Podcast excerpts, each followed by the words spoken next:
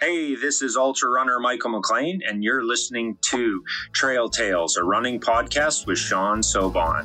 Have fun on the trails. From the trails to the road to the track. If it's running, you'll find it right here on Trail Tales ARP. Run wild.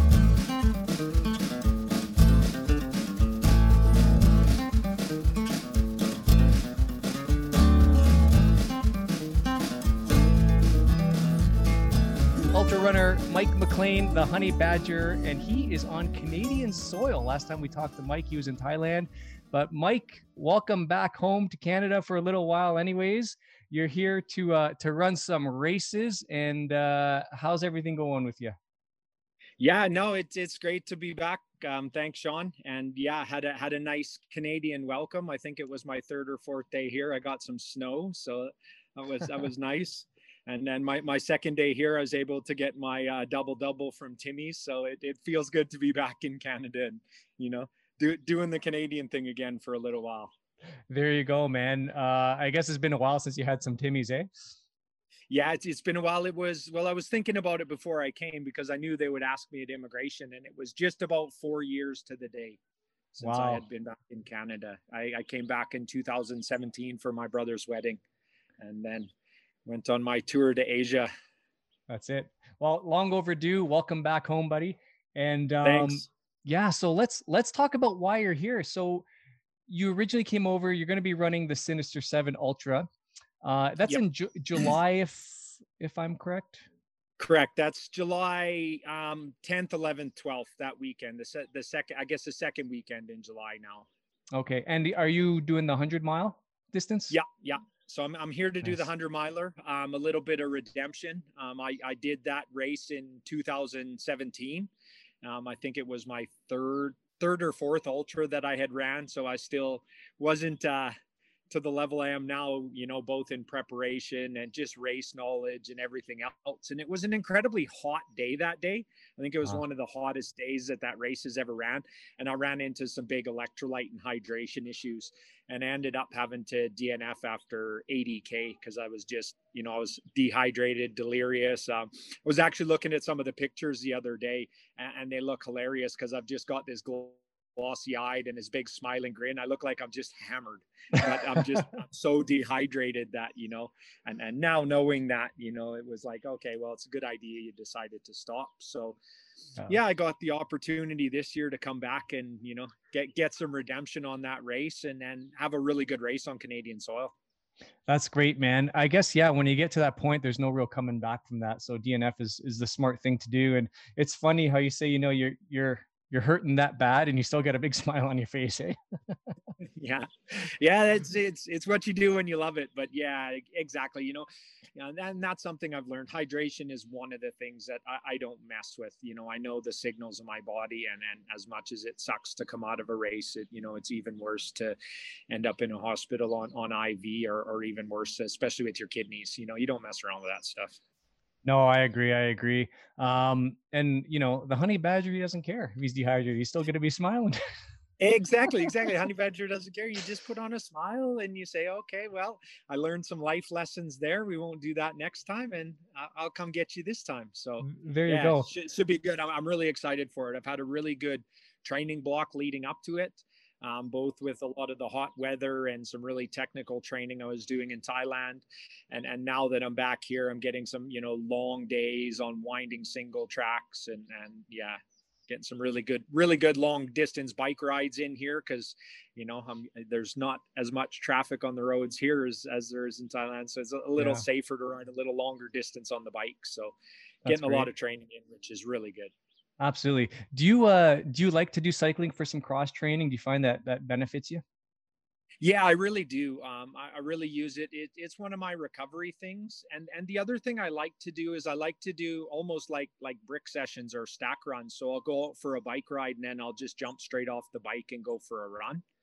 Um, because it's really good. It, it, gets your cardiovascular system working mm-hmm. um, really good, but it doesn't put the impact on you know you can go for an hour and a half bike ride and then an hour run and you really train your cardio and, and that really well in your muscles but you don't have the impact of going for a three hour run Yeah, no, that's that's great. It's almost like a like a secret weapon, eh?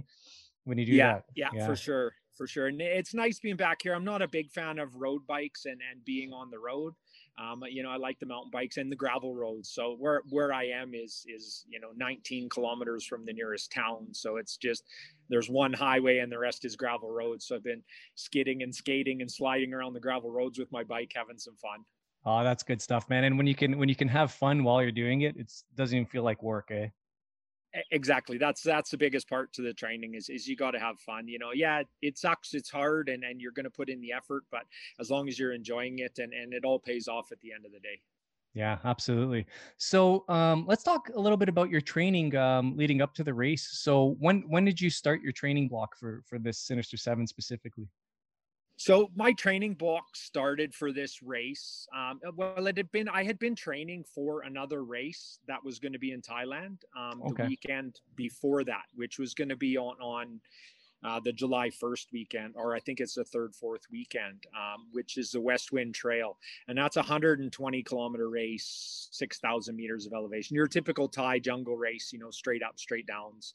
Um, so I've been putting in a really good training block for that. But then about I think it was six, eight weeks ago that race got um, postponed. I think it's postponed till December now, like a lot of the other races in Thailand. So then I started looking at some options, discussing some different things, and I thought, you know what, let's head back to Canada and we can uh, go for the Sinister race. It, it needed some redemption. So really, I just rolled that training I had been doing for the 120k race into some of what I'm doing for the Sinister race because um, it was very similar not similar course profile, but it's almost the exact same elevation as that race. is just another 40 kilometers longer. So okay. I just needed to put in a little bit more weekly volume. And then obviously now that I'm here um, in Alberta, I'm focusing on race specifics. I like to train in the same terrain I'm going to race in. Um, and, and, train the similar things. So this weekend I'll be heading to the mountains in Crowsnest. I'll spend you know three week or three days down there, then I'll come back. I'll probably be every weekend, um, either in the mountains around Crowsnest, Canmore, Grande Cache. Um, getting that elevation training in as well. You know, I plan to do quite a few runs above 2,000, 2,500 meters if I can, uh, just to get my body used to some of that stuff that you're not getting at sea level. Yeah, yeah. So come race day, man, you should be uh you should be feeling really strong and really conditioned, eh? Hope hopefully that's that's the game plan i work together with my coach you know we just go into it and then hope that come race day i mean i still got another what four or five weeks of uh, good training and then then a week for tapering into the race which is always the most dreaded week. I hate tapering. Yeah yeah. Is it just you just get you know your jones in to get out for a nice long run is that yeah yeah, yeah. You're, you're just just getting antsy but yeah if everything goes to plan it should be a really good rest of my training block and and hopefully hit that start line feeling fresh and ready to rock and roll Oh, sounds like a plan, Mike. Uh, I wanted to ask you um, when you're preparing for a race like this, how much speed work do you incorporate into your like your weekly schedule? Is it something that you really do focus on, or are you just more focused on on getting the miles in? No, definitely speed speed work. Um, I mean, ever since last year when we had our talk and I had that epiphany moment, you know, with Eric and and the yeah. speed work and how much that plays into it. Um, speed work's always part of my um, training, uh, minimum once a week and, and, sometimes twice a week. So normally on Tuesdays, um, Tuesdays are generally a double day for me. So I'll do a track set in the morning um, where I try and lay down some really fast um, work there, some really good speed work, focus on form, and then I'll do an, a nice recovery you know easy run in the afternoon and then thursdays for me will either be a tempo session or I do hills on that day. So I'll do my hill repeats and, and everything else. And, you know, hill repeats are always a great, I, I consider them a form of speed work as well, because it's very similar leg turnover. You know, when you're going up the hill, you're increasing your cadence, you're focusing yeah. on getting, you know, your knees up high in your longer strides and, and just turn the legs over going up and down the hill. Um, so that's generally my speed work training blocks. Um, I really enjoy the speed work as well. It, it's kind of neat to be able to go that fast under human power, especially when you can really light it up on the track. Oh, absolutely, man. It's uh, and I guess it changes things up for you too, right? It's a it's a nice day to look forward to, a little bit different than than the rest of it. Yeah, no, exactly. It, it, it is. It's a, it's a nice break in your training. You know, it, it's short and it's very pointed. It's high heart rate and just boom, boom, boom versus the, the long slogs, which I quite like as well. But, you know, it's just very different. Yeah. They're, they're night and day contrast from each other, but they both play together so well. And then going into race day, just having that knowledge that you do have that you know ace in the hole if someone you know wants to have a drag race with you then let's do it yeah yeah and i remember from our last conversation you love getting into a nice drag race eh you're just like just give her and go for sure for sure it not nothing better man nothing better than having you know that that last 20k of just pure battle and you're giving it everything and you just hit that finish line and you're just yeah yeah give, give just leaving it all on the on the course eh yeah exactly there's no better feeling both physically and mentally. You know, the next day kind of sucks, but oh well. yeah, that's all right. Um, so when you're, you know, f- let's still stick on to training here, but when you know you got um, a speed session coming up, um, the night prior, you know, like, you know, when we used to play hockey, I'm sure it was the same for you. Like the the night before a game, you'd have like a you know big like pasta dinner or whatever right like whatever yeah, are you yeah. do are you doing that for your speed sessions too are you doing a little bit of carb loading like the night before your training session or what do you do specifically for your nutrition there so i don't i i actually have found that i don't really modify my diet too much. Okay. Um one thing i i do I, I guess dietary wise for speed sessions is i won't eat before i go into a speed session. So i go into it fasted um, one is because when you're going that quickly, if you have anything in your stomach, I mean, me especially, it, it starts to kind of work its way up, and, sure. and either you're you're burp, burping it up or letting it out on the side of the track, um, which, which, isn't always nice. Um, yeah. And and then I, I, find going into that session fasted, you get a little bit more out of it because you're really really taxing your glycogen storage.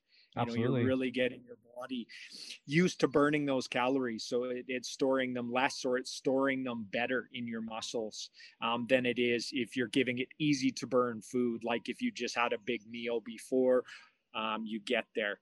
My long runs, definitely. Um, I'll, I'll, go into them with with something to eat. Normally, two to three hundred calories. You know, a, a, great meal now that I'm back in Canada is you know a, a bagel and some peanut butter and, and some fruit. Yeah. You know? And and away you go two three four hundred calories you know an hour and a half two hours before you run and, then you're good for a, a good long session. Um, otherwise if, if you don't eat anything before those really long sessions you start to kind of power out um, even if you're taking gels and that just because you've burnt a lot of your glycogen stores. So that's really what that's about it's more just kind of challenging your body to to run at its optimum efficiency. Nice. That makes sense. And uh you know, I guess yeah, if you're doing the speed work and you're fasted, you're you are going to kind of train your body to be a little bit more efficient at utilizing what it has in the stores and everything and yeah. and that and yeah, for for the longer runs, you know, you're just having some some proper fuel to be able to perform for the entire session, I guess, eh? Good strategies there. Yeah, sure. yeah, it's, it's just just keeping keeping the tank full, right? You know, uh, you know, you take your gels, your drink mixes, whatever snack you're going to take on the trail, but those are always they'll only top up the top third of the tank yeah. You know, if you don't have that two thirds of the tank full when you go into it, uh, um, you're you're behind already. And, and, for me, that normally is is the week leading up to you know a really long run, especially to a race. You know, I'm I'm really conscious of of what I'm eating, what I'm fueling, the week leading up to make sure that my body's primed and ready to go. Um, I, I eat a lot of plant based. Um, so I, you know, when I get closer to the race, I'm, I'm trying to get those those good fats and those good carbs now that I'm, you know, Thailand was lots of rice. Here it's rice, lots of potatoes, avocados. You know that getting that kind of fuel into your body, getting it ready for for the long burn versus your, you know, your really quick burning sugars, which your gels or, or anything you'll find in that you'll take out on the trail. That's just quick burning stuff that just sits in that top third of your tank. So you really need to go in having that good glycogen stores, proper fuels, ready to rock and roll. Sounds good, man. And let's let's touch a little bit on on um, hydration now. So you know you'd mentioned your first time around with the Sinister Seven, you had you had some issues there. Um, yeah. What what will be your strategy strategy this time around? Are you going to be you know taking in fluids on on like intervals, set intervals, or how's how are you planning on doing that? Yeah, so I think then I didn't know my body as well as I do now. You know, I didn't know I was hydrating and, and dehydrating and, and all the the warning signs. Um, one thing I have noticed on a lot of my runs here is you don't sweat. You know, like in in Thailand, I'm just leaking. I mean, you could follow me on the trail by my sweat trails because um, I'm a very profuse sweater. But here, you you generally tend not to sweat like that. You know, my clothes aren't wringing wet, um, but you know that you're sweating and you're excreting the electrolytes and, and the fluid that's in your body. And, and I knew that. I did a nice long run on the Klondike Trail on the weekend, and I started to get all these salt rings. You know, I could see the salt rings forming on my back. I'm like, well, hey, I am sweating. I am excreting those electrolytes. Yeah. So, yeah, I think it's very important to go away from the I'm thirsty, I'm going to drink philosophy to the I'm drinking on a time based, I'm taking my electrolytes on a time based. Um, before I didn't used to, like when I did that race, I was just water and like Nuun tablets and, and like everybody else does, you come into an aid station, you eat some pickles and you drink some pickle juice yeah. and, and, stuff like that, which is, is all still really good stuff. And I quite enjoy that. Um, but now I'm taking, you know, like an electrolyte tab and I generally take one of those every hour to hour and a half, and that that's just full of all the salts you need. It's got your potassium, your sodium, um, magnesium, and and then zinc's a really big one. Um, mm-hmm. I take you know like a, a it's Bix recovery tablets. I use those leading up to the race to make sure that you're at the right level with all these other minerals that you need in your body besides salt. We don't just need salt. Yeah. Um, and if you can hit that balance right, it is perfect. Um, eating a lot of bananas as well, you know, you need to keep that potassium level up. So, Absolutely. so that's really the biggest switch I've made is the, you know, I'm thirsty, I'll drink to I'm going to do it more on a time based schedule, very similar to how I do my nutrition. Nice, smart idea, I think, and and you know, kind of like you alluded to, it's it's definitely a learning process because everybody is going to be different in in how their their body yes. performs and, and what their needs are. So, uh, it's it's great to kind of you know um, get some advice from from an elite guy like you just to see kind of what your strategies are. And you know i think the takeaway here is yep. for for us who are listening is just to kind of experiment a little bit see what works for you see what doesn't and definitely like you know get a coach or get a nutrition expert too to to kind of help you out. Yeah for sure. It's just knowing your body and and and test it every long run. T- test test yourself. And and that's where going into some of these runs for example fasted really helps you. Or um, the other thing I'll do, I, I, did a lot of to get to know my body is, is you need to know how much fluid you're actually losing. Um, mm-hmm. Um, so weigh yourself, weigh yourself before you go for a run and weigh yourself just after a run and, and actually see how much body weight you lost versus how much fluid you put in. And that'll be basically how much fluid you're actually excreting during that run. Um, and that's, uh, you know, it's not necessarily the number, it's just knowing that ratio. Because at the end of the day, ultras are a war of attrition. You can only take in so much water every hour.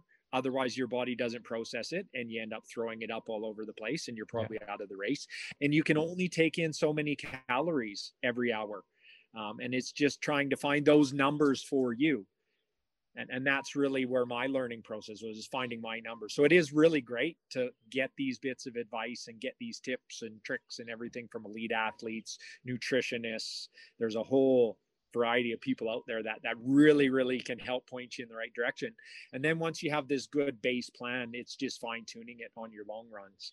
Um, which is something I didn't do going into, you know, my other ultras. I never used any of my nutrition on my long runs. It's like, okay, hey, cool, this this gel will work, or this one, you know, you buy them at Race Expo and away you go. Yeah, yeah. so that that's the biggest piece of advice I think I can give is is you know get a good base plan by researching it and then test it, test it, test it, test it, and then you come into race day and, and you feel more confident as well when you're at the starting line. You know, you're you're only worried about putting that foot in front of you each other. You're not worried about, you know, am I going to get PI? Yeah, yeah, for sure, for sure. Um, great advice, Mike. Thanks so much for that. Um, so, so Sinister Seven, you're 100 miles. Um, what kind of elevation are you looking at? What's the course going to be like? This is in the in the Rockies, right? Yeah, yeah. yeah. So it, it's in southern Alberta in, in the Crowsnest um, area. So so there is some some pretty decent elevation. I think the highest point along the course is 2,700 meters. Okay. Um, so so we're getting up there quite a ways. It's 100 miles and it's just over 6,000 meters of elevation gain. Okay, so that's that's pretty high. So if ballparking, I guess you're looking at like six thousand meters, like eighteen thousand feet, something like that. Is that? Yeah, yeah, right in that. Yeah, right in there, eighteen thousand yeah. feet, hundred yeah. miles. So. Okay, so I guess you know, leading up to that, you said you're going to be heading out onto the trails and and getting some elevation in. So is this going to be kind of your like acclimatizing training here to get used to that elevation? Yeah, yeah, acclimatizing training, getting used to the elevation. I'm actually gonna go run three legs of the race or three and a half legs of it, just so you get to know the trails and, and get to know the terrain. I mean, it's it's know your foe, right? And if you can do that, you know, it, it's not always practical, but if you can do that train on the actual train you're going to run or, or very similar, it, it's so much beneficial come race day um, because you can you can kind of turn turn the mental meter down a little bit, you know, and because you know the area and you know certain things and you're a little more in tune to your body then because you're paying less attention to did I miss a turn, you know, how far is it to this point, that point, and this point. Yeah. And then you can, you know, doing it far enough out like this, doing it five weeks in advance for me gives me a time to adjust some of my training. So I'll get to see, you know, how how how good am I at going up some of these really long climbs. You know, there's some that's one thing you don't get in a lot in Thailand. You get really steep climbs but normally they're they're one two kilometers like this straight up the hill. Um, yeah. and, and, then you're bombing down on the other side. Whereas here you're spending a lot less time at higher inclination, but you're just going up and up and up and up and up. So so just getting adjusted to that, and I'll see how my training leads up to that. Nice, nice. Um, so for these longer climbs, um, are you going to be using poles? No, I won't be. Um, lot, lots of people do. Um, and, and, there again, I think it's just a, a personal preference thing. Sure. Um, for, for me that they're not steep enough with enough elevation that I, I really want to focus on using poles. Um, so I just train to, to go with it certain races I do and, certain races I, I don't. And it's yeah. just one of those, again, personal preference things. Um, and I think the best bit of advice I've ever been given about poles was given to me by a elite ultra runner, Harry Jones. And I asked him about poles when I was just getting into it. I said, How do you know when to use poles? He said, Look at the elite runners. If the elite runners have poles in their bag, put your poles in your bag. If they don't, don't. Um, so and it all just depends what what you're looking at right if you're looking to be a completer and just get out there and complete the course then i would definitely recommend taking poles to sinister 7 because they really do help you if if you're at that you know that just that I think I can. I think I can. Just that constant grinding pace that yeah. they really help, you know, take some stress off your lower legs. Um, and there again, the other thing about poles, if you're going to use them, train with them. Um, don't come into race day having not ran a long run with them or having not used them um, because they do change your body mechanics a little bit. And I've seen some really great ultra runners DNF in big races like UTMB because they've had hip flexor issues or lower back issues because they weren't used to using poles. Then they went and used poles and it changes your gait and your cadence just enough mm-hmm. that if you're constantly pounding with it, eventually something's going to pop up. Man, so that's there again. Yeah. If you're going to use them, train with them. That's such a great advice. You're right. And it's it's almost like nutrition, right? You don't want to try anything new on race day. So like you just said, I wouldn't even have thought of that. Yeah. If you're going to use poles on the race, it makes absolute sense uh, to train with them as well for sure. Yeah, no, definitely. You all know how I love to run with Piper the Wonder Dog. Her safety and health are my number one priority when we're out on the trails together, and that's why I've been giving Piper Big Country Raw's all natural joint support supplements since she was a pup. Trail Tales ARP is happy to provide you with a discount code for 10% off your order at bigcountryraw.ca. Visit bigcountryraw.ca and use the code TRAILTAILS, one word, to receive your 10% discount today. Run wild.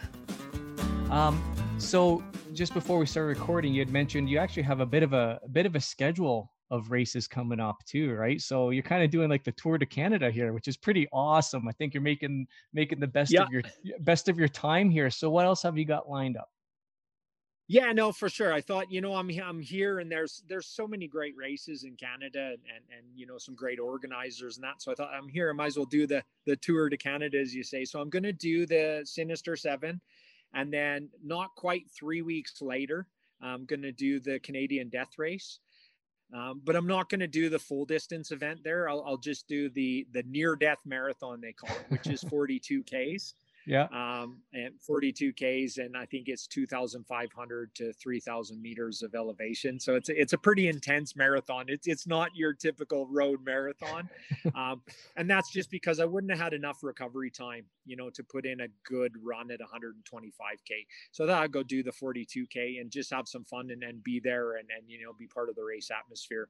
Um, I might even go volunteer at some aid stations and and do some other things after I finish my run just to be part of the the race atmosphere in the team and help things out. And then I'm going to head to the um, UTHC in in La Malbaie um, later on in, in September. And, and I will run the full distance there. I'll run the 125K event there. So I'll be heading down there as one of the race headliners. Um, that's a race that I had originally had lined up, I think in 2017 as well. I was supposed to go run that race, um, but then I couldn't go because we were in Houston and Hurricane Harvey had yep. hit. Um, so flights were canceled and everything else. And, and then, you know, three months later, I was back in Asia. So it's a race that's always been on my bucket list. It looks like a really beautiful place.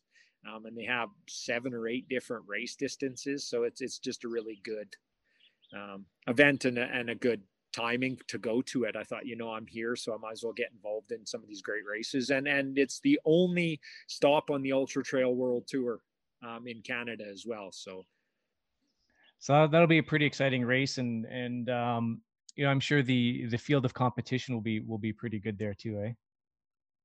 Yeah, definitely, definitely. I, I think it will be at all the races. I mean that that's the you know the great part about coming back here as well is is get back into some really competitive running. Not that it wasn't competitive in in Thailand, but just with the restrictions and that, and and I think ultra running has had longer to prosper here in Thailand. So you you got a, a bigger field of, of closer competition. Um, so so I'm really looking forward to it getting back out there on, on the trails and, and you know having having these good dog fights. I, I love that. There there's nothing better than you know two, three, four, five, ten people just just pushing themselves all out all day on the trails. Yeah, it sounds sounds pretty grueling but exciting at the same time, man. Yeah, exactly. Oh man. So um going back to the Sinister Seven, um, how many do you know how many runners are going to be competing at this race and kind of how they're going to start you off and everything? Um, so the last last I had seen is they were they were up around 200 in in the 100 mile, um, and I think this year will be the first year they do have a 50 mile event as well, and they also have the relay race. So okay. they do, you know, I, I think it's teams of five that that run each run basically 25 miles each um, or around in that. So, so there'll be quite a few runners there. Um, I think they've got several different plans in the works, and it's just going to be whichever one is allowable by the government regulations at that time. I mean, they've got a plan in for wave starts and, and all that if the regulations don't change. Um, they have lightened here in Alberta as of June 1st. So they'll be able to start a few more people in waves. You know, they have a really good plan in place for aid stations, transition areas, and, and stuff like that. Um, so to be a, be a little interesting. You know, the, the wave starts will always be the interesting thing, you know, especially if, you know, I, I don't think the race will be that close potentially that wave starts matter, but it could be. So, you know, theoretically, you could be the first person to cross the finish line um, but if someone started 20 minutes behind you and then they're only 10 minutes behind you crossing the finish line, then technically they have just, you know, won the race. So it, it, it could make for some interesting endings um, Absolutely. In, in, the race. I, I, don't know exactly how far apart they're starting people in that, but I know Brian and his team at Sinister Sports have a really good plan in place. They, they've been really good at keeping racers updated. There's always updates on the Facebook site. So we're not going to go to race day and have something unexpected at the start line shoot and be like, oh no, and because that's the worst thing that can happen. You're all set, you're ready to go, and they're like, oh yeah, by the way, we're only going to start you five at a time. It's like, really, guys? Yeah. You know, so their plans are all in place, and and we're all kept updated on it. So. I think it's just going to depend. I mean, and obviously they're like all the rest of us. We hope to have a race as close to pre-pandemic normal as we can because that's yeah. the fun part. You know, it's that being together at that starting shoot feeling and then you know the the pre-race suppers and check-ins and getting to, to chat with everybody and then the post-race stuff and being able to get into transition areas and, and actually talk to the people and enjoy it and, and they're not handing you your drink on a on a little stick and going you know here take take take your water and get. Yeah so true. It's almost like when you're at tim hortons they they hand out the the debit machine and the drinks it all comes in this tray and like take it go. Yeah yeah no exactly it's you know the, the, we've become new uses i mean the only time you ever used to see them little squeezable claws was when people were picking garbage. Now we use them to hand everything to people right? it's like you know i understand it but i'm really waiting to get back to you know the the normalness of it because that's the fun part of a race. That's what makes a race for me, you know, being able to go into aid stations and, you know, chat it up with the volunteers and okay, maybe we can't high five, but you know, at least you can chat it up and then we can both see each other smiling because we don't have masks and face shields yeah. and anything else, you know. And if it happens, it happens. I mean, if, if I have to wear a mask in transition areas, then I have to wear a mask. I'll, I'll, do what I need to do to race and, and comply with it to make sure that everybody has a safe and fun time. But obviously, it's it's more enjoyable if we can get closer to normal. Yeah, absolutely. And the, those those are the dynamics on race day and leading up to it that you just can't you can't capture that anywhere else. Whether you know you're running a virtual or whatever whatever else it may be, yeah. like that's that's just that's a huge draw i think to doing these events and signing up for these races just the for camaraderie sure. and and you know the the people there it just really makes the event that much more special. It almost makes the race like you know secondary. It's like oh yeah we're gonna run a race definitely and then that's really what drew me to ultras it, it is that ultra family i call it and it's, it's really yeah. cool and, and any trail race no matter what distance you know if you're running 100 miles or you're there for for the 10k fun run you're all still socializing together and you're you're just having you know very interested in in the sport and, and talking to each other and, and that definitely makes a race but as i say i think um you know a lot of people are respectful enough and just looking to get racing that we'll do whatever we have to do to make sure that event is is safe and fun for everybody, abiding by whatever regulations are out there. Yeah. Um, you know, and if if that kind of stuff is really, and uh, that's another thing I would say to people, if that kind of stuff really stresses you out that you might have to do these things or might have to comply with these regulations, um, most of the races out there are offering deferral options you know as much as i want to see people at the starting line if you're not going to be there and enjoying it because you're worried about having to wear a mask or do something at a transition area that you don't want to do then just defer it to next year um, and hopefully that it clears up um, because you're probably not going to enjoy it and you know and either that or just focus on what you can control. I can't control what any government body is going to do. All I can control is is how I'm going to react to that. Yeah, no, it's so true. And uh, you know, I think from what I've heard, you know, all the race directors out there, no matter what series it is, they've been really good at you know offering deferrals to people because of cancellations yeah. or restrictions or whatever, right? So yeah, that's that's some great advice too, because you want to be able to enjoy it, right? And everybody's different. Yeah, exactly and everybody's different so if it's if it's going to be a stress stressor for you you don't need extra stressors on race day. Running an ultra is enough stress that you don't need anything else in your mind. So, so you know think about it and maybe take those options or just give it a little different mindset like you know what? Hey i'm getting to race again. It doesn't matter. If you make me wear a face shield you know the whole way well it's really going to suck but you know what? If i really want to race i'll probably figure out a way to make it enjoyable. Yeah, yeah, great advice, man. Great advice from the honey badger. and at the end of the day, exactly, honey badger don't give a shit. That's it, man. now, I want to ask you now. So, you know, running in the jungles of Thailand versus you know running in the in the mountains uh, in the province of Alberta. What what are the bug situations like? Right, like July here, especially like you know the bugs should probably be in in full swing. Like black flies might be gone. I don't know what it's like out there, but I know over here uh, in the summer months, man, you got the deer flies, and those things are just brutal. They're like tanks. You got to hit them at least three times to kill them if you're if you're fast yeah. enough. So, so what's that going to be like for you? So for me, it's a, a, nicer situation. I mean, that, that was actually one of the questions I was asked in Thailand when I was come back here. Everybody's concerned about the bears. And they're like, uh, oh, aren't you worried about running with the bears and, and the, the bigger animals, right? And I said, no, not really. I'm more concerned about all the venomous creepy crawlies you have in Thailand, right? A lot of the bugs, plants, snakes, that live in the jungles of Thailand, they either bite you, poke you, you know, stab you, whatever, whatever they do, um, it's not going to be a fun day. You know, if you get bit by a snake in Thailand, you know, the likelihood of it being a fairly venomous snake is pretty high. Um, same with some of the bugs, you know, they got some really nasty bugs that just one bite is, you know, not nice. Whereas here, yeah, we have the mosquitoes and the deer flies and the ticks, but you can, you can prepare yourself for that. Um, and one of the things I've actually found that works really well, and I've discovered that in Thailand, is just uh, sunscreen or, or, or sun lotion. Um, it works really well for me. One because I burn because I'm you know the ginger haired, fair skinned guy, um, so I have it on most of the time, anyways. But find it just puts that thin coating on your body that that insects and bugs they just don't like to land on or be on. Um, nice obviously when you're moving it's a it's a little better you know when you stop at transition areas it'll probably be a little bit more of a pain. Um, but as long as you're prepared for it, it it's okay.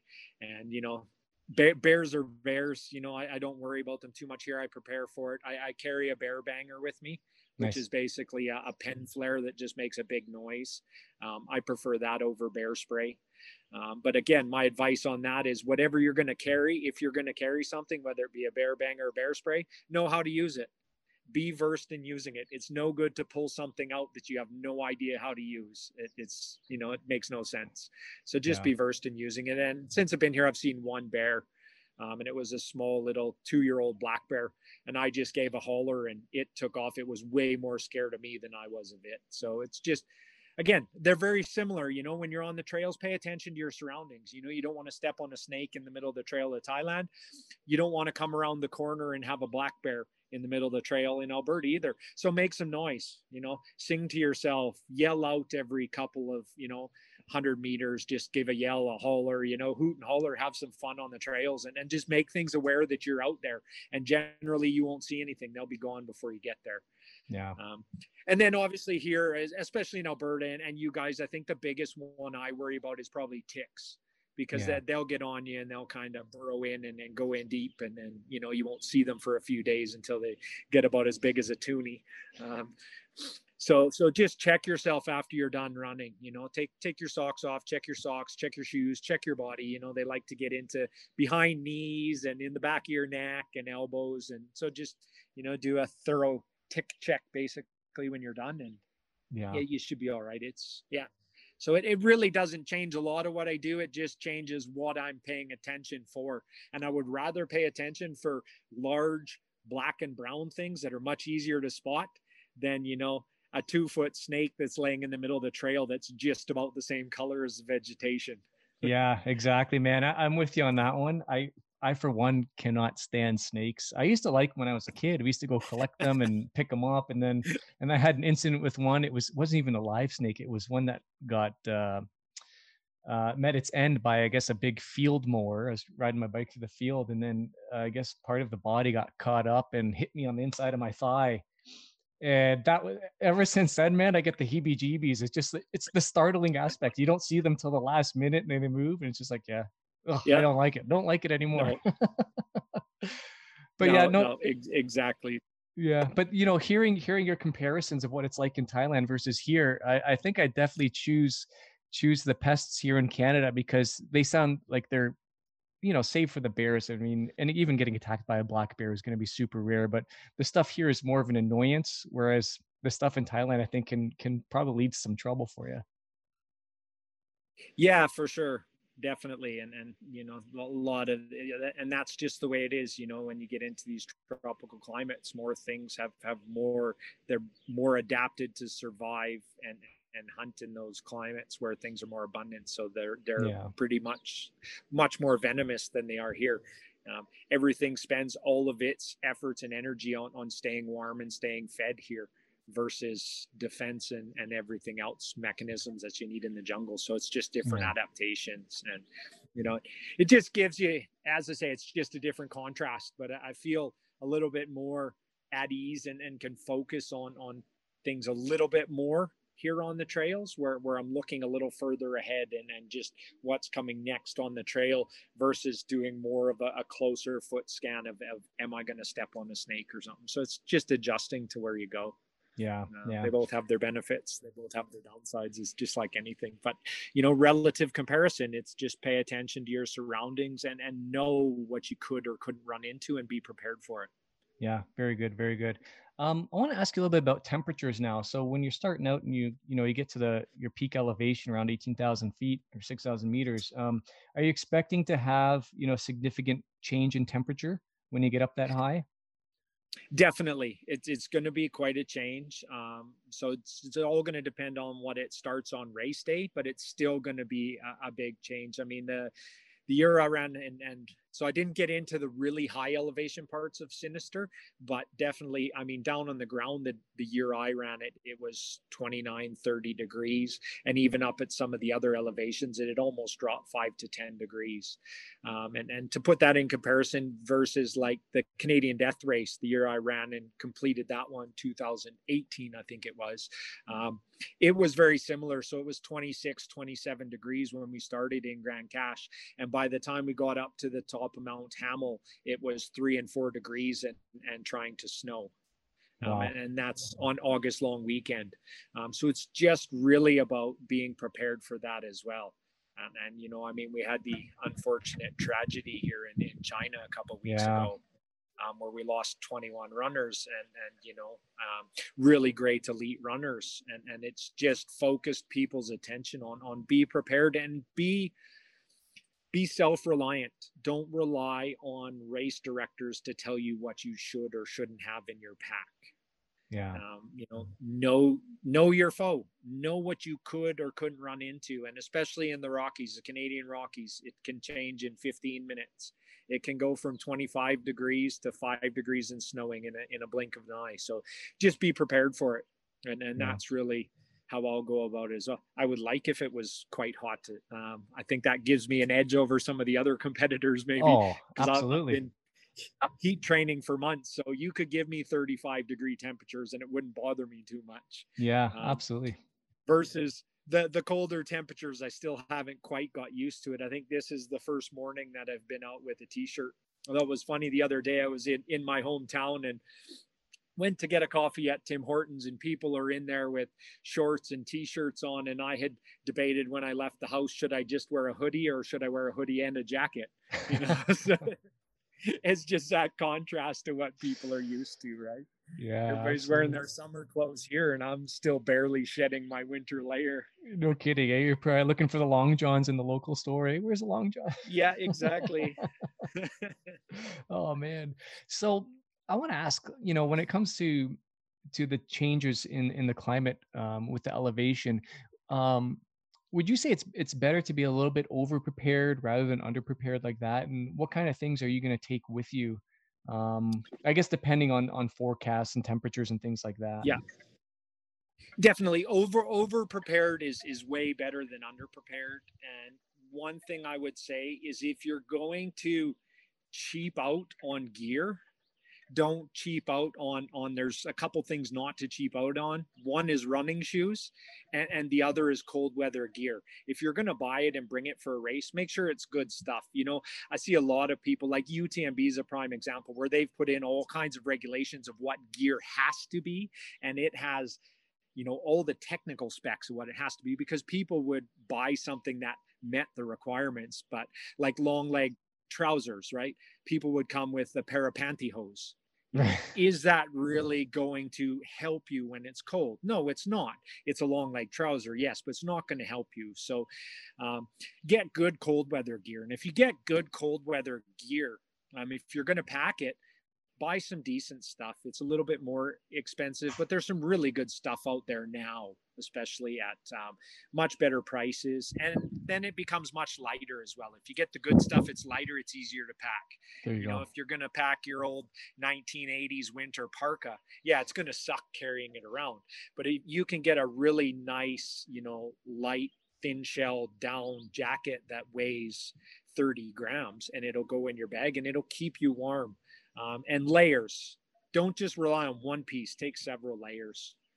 Um, and that's really what I do. So just depending on, on what the race is to start and, and is to finish, I'll always be prepared I'm in between. And, and what I would say is always pack most of that stuff in your bag. And, you know, a good bivy, uh, I mean, you can't, a, a bivvy's a, a thing you should have. You know, a lot of the packs now come with those little square packages, you know, basically the aluminum foil kind of um, blankets. Those are nice, but you can go get some really good bivvies like from Mountain Equipment Co-op or, or some of these other stores, and and they're not much heavier, but the insulating factor in them is way better. So it's just more more peace of mind of having that. Um, and you know what, as as a good ultra runner and as a good trail ambassador, a lot of times it's not even for you. You know, if you see someone else struggling, then it's great to have that stuff in your pack you know if you can stop and be of assistance to another runner then that's you know what we're here for as well. So i always pack a little bit more you know. I'm not one of the i think my pack is probably would be one of the heavier ones out of the elite runners. I'm, I'm not a you know super light and fast guy. I'd rather be more prepared and worry about packing an extra 100 grams in my pack you know yeah. For me that's how i look at it. If if 100 grams is going to make or break my race then i haven't trained properly going into it. Yeah. Sage advice from the honey badger himself. I love it. Um, and you know i'm sure i'm sure if uh, if you uh, come upon uh, you know a fellow runner who's going to need some help and you're able to to assist them in any way if they were underprepared they're really going to appreciate that as well eh? Yeah they'll appreciate you'll appreciate it and it just makes everyone's time you know so much better and, and that, that's what we're out on the trails for you know? Yeah we're, we're out there to be competitive but it, it's a it's a family so anytime you get a chance to help someone else out then you know it feels good. And, yeah. and nothing nothing would be worse for me than coming up on somebody and not being able to help them because i wasn't prepared. Yeah yeah. You know you just yeah you'd feel pretty shitty about that yeah, for sure, man. So I want to ask, you know, um, come back to Canada after after an absence of about four years. You pick up your Timmies. Have you have you uh, rediscovered any other beverages you haven't been able to have for a while? Um, yeah, a few Canada Dry Ginger Ale. there you go. It's another one. I haven't been able to get that for a while. Um, not too much else. I haven't been out and and you know as restrictions and things have been in place. You know, it yeah. hasn't been out too much. Uh, I can't wait to go get a, a huge, massive plate of poutine. Oh, um, you, you know, I, I grew up on I, I, grew up on rink food. You know, I was in the hockey rink all the time, so so yeah. those kind of things really have that nostalgic memories on me. Um, but it's it's just been a really good difference coming here you know getting a lot of that you know things that i really miss that were really expensive over in thailand were like the fresh berries you know blueberries strawberries you know i yeah. can't wait till the saskatoons start coming out here in alberta and, and stuff like that um, whereas i could get them in in thailand but they were so expensive and they were really poor quality but it's it's the inverse here so i go to the grocery stores here and you know you look at the the mangoes and the some of the other fruits like that that i love in Thailand and eat all the time and cost you next to nothing. Here, you know, you almost have to mortgage your house to buy them and they're really poor quality. So it, it, again, it's just that trade off. So so I've gone from eating a lot of mangoes to eating a lot of strawberries and blueberries now. There you go. well, now you mentioned Saskatoons. What's what's that? I've never heard of that other than the place. so yeah, no. So it's it's basically it's a tree berry. So it's a it's a it's a tree and it's very similar to a blueberry. It's almost like a blueberry. Um, I think they're native to Alberta, Saskatchewan. They're kind of a, a prairie tree, um, okay. and, and, you pick the berries off a tree.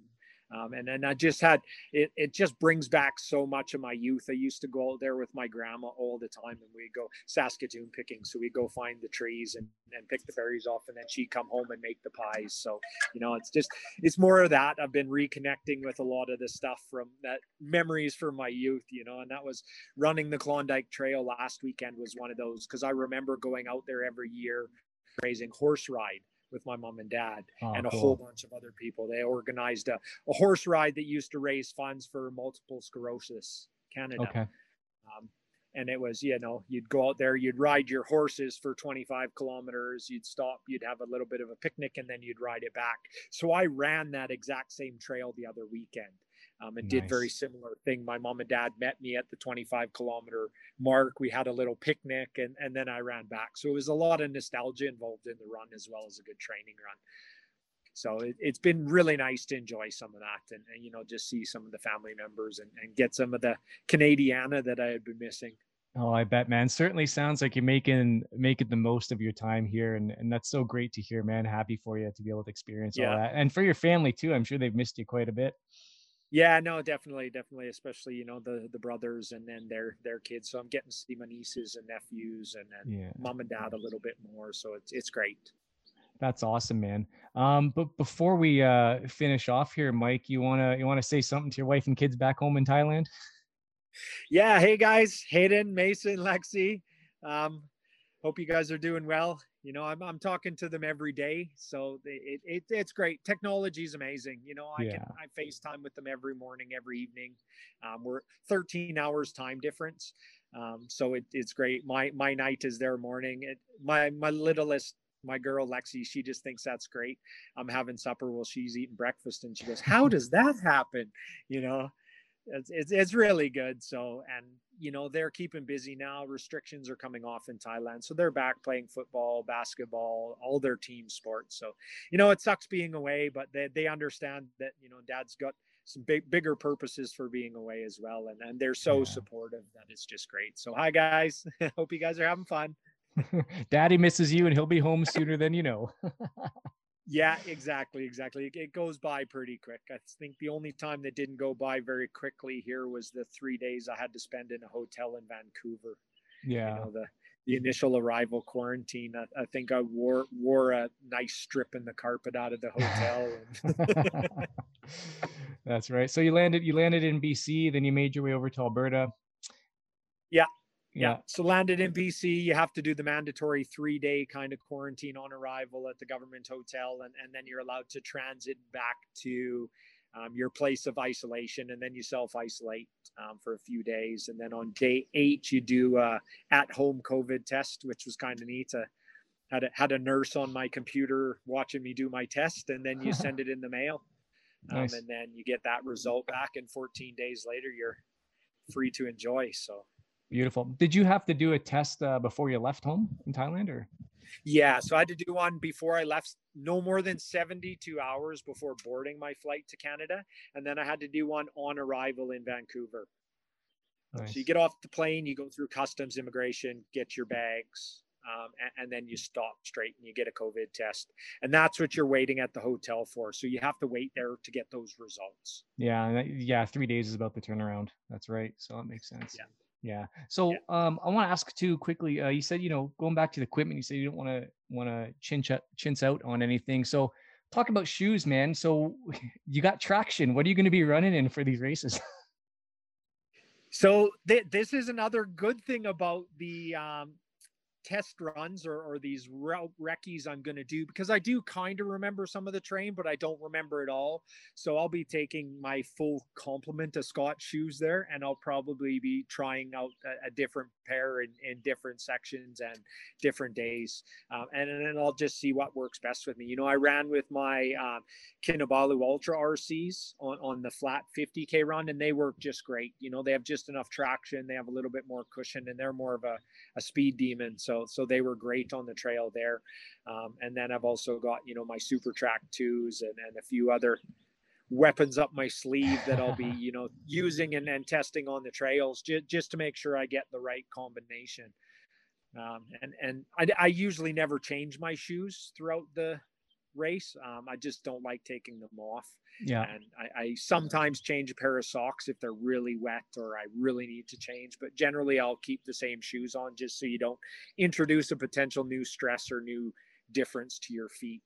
Um, so I really want to find what shoe's going to work for the whole race. If I have to sacrifice in a, in a couple kilometers of a section, then that's fine as long as it's you know so i want to find a shoe that's good for 70% of the course. Yeah. if i have to give up 30% then i'm fine with that.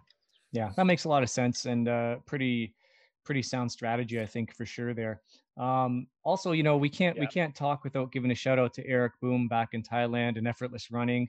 And uh it's been pretty exciting there. Now now you're coaching with effortless running right now and you guys have been doing a bunch of group runs and stuff yep. there which is great. I've been following that on facebook and on instagram.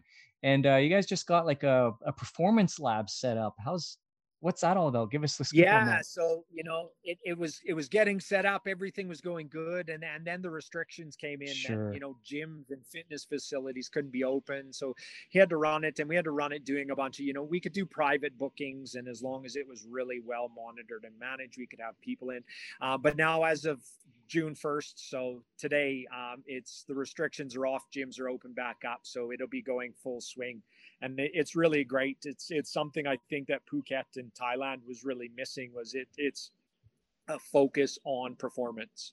Right, we've got the top top of line treadmills, top of the line video running analysis.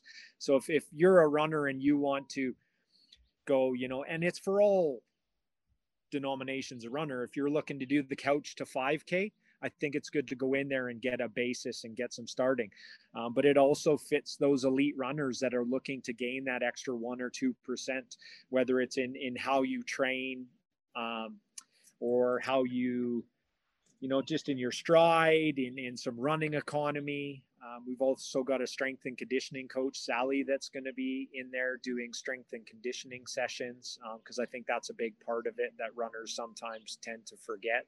Oh, you know, yeah. we just run, run, run, run, run. We never do strength and conditioning exercises. So it, it's really exciting. Unfortunately, I'm not there for a lot of it, but you know, technology allows you to do a lot of things, you know, away in that. And then moving to the next, I think we're looking to try and get a hypoxic room there as well. Oh wow, um, nice. So basically, we can we can you know suck out the air of the room and then crank up the elevation to whatever we want. So we can have you running on a treadmill in the Himalayas if you really want to.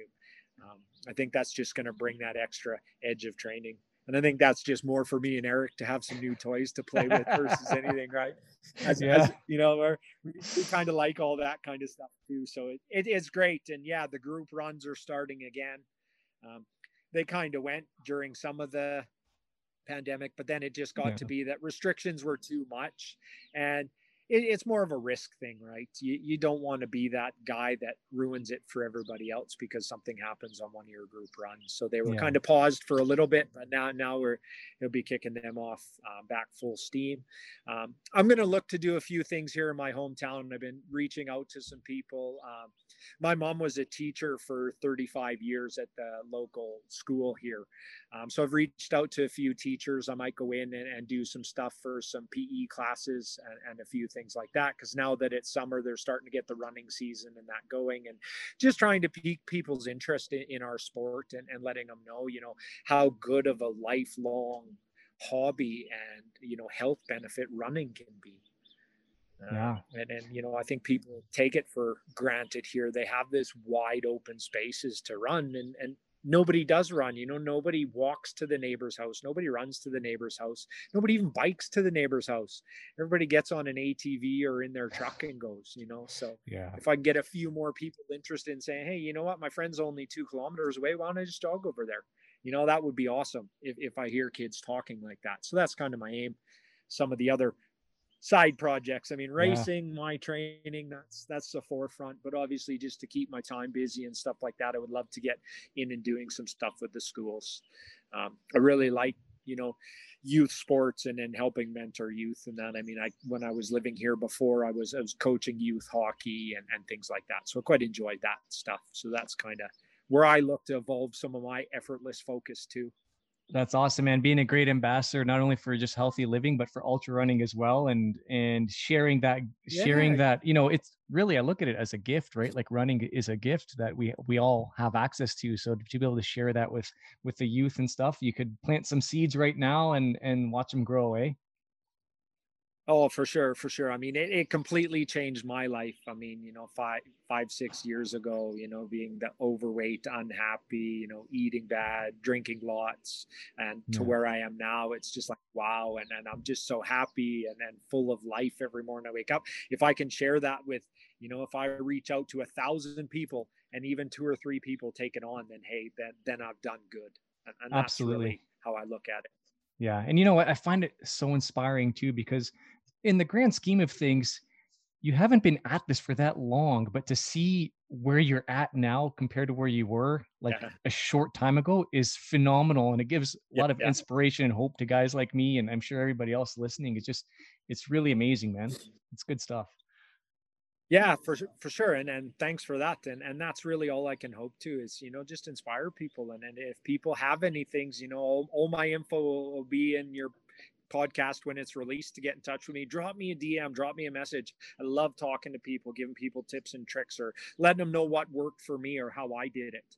Not necessarily to work for everybody, but you know that's that's the goal of it, and and I think especially now with you know all of this stuff that's happened with the pandemic and everything i think mental health you know we're seeing this huge Mhm. barrage of mental health issues. Um, running can help with that so much or any type of exercise because it's just that release. It gets that endorphins you know you get that dopamine going. You just have that feel good moment. Yeah. Um, and especially if you do it correctly you know if, if if you do it wrong you go out too fast too hard yeah it's going to suck. You're going to get shin splints or you're going to get sore hips and and all of the stuff that comes with that. So that's really where i want to help people as well. You know i want to get people into this sport um, whether it's to be competitive or just for healthy. And that could be physical and mental health because i think that's the biggest untouched faux pas still in in the world. And you know especially in the pandemic is mental health Yeah, I couldn't agree more. Some some great final thoughts from the honey badger himself, Mike McLean, back on Canadian soil. Mike, I have one last thing to say to you, buddy, and that is to run wild, my friend. awesome run wild sean it's awesome chatting with you again and uh yeah can't wait Yeah, we'll we'll uh, we'll have to uh, get you back on in between the races and get some updates and stuff if if you're if you're willing. Yeah no definitely it's always great chatting with you and and lo- love to get out to all your listeners uh, i think you've got a great community that you're starting to build and it's it's a real inspiration to to you know just get myself out there so definitely available anytime man Awesome, man. Looking forward to it, and thank you very much, Mike.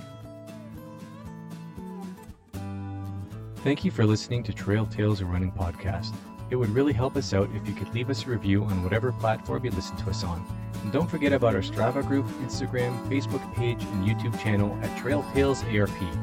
Please visit trailtalesarp.com today to learn more about the show. Run wild.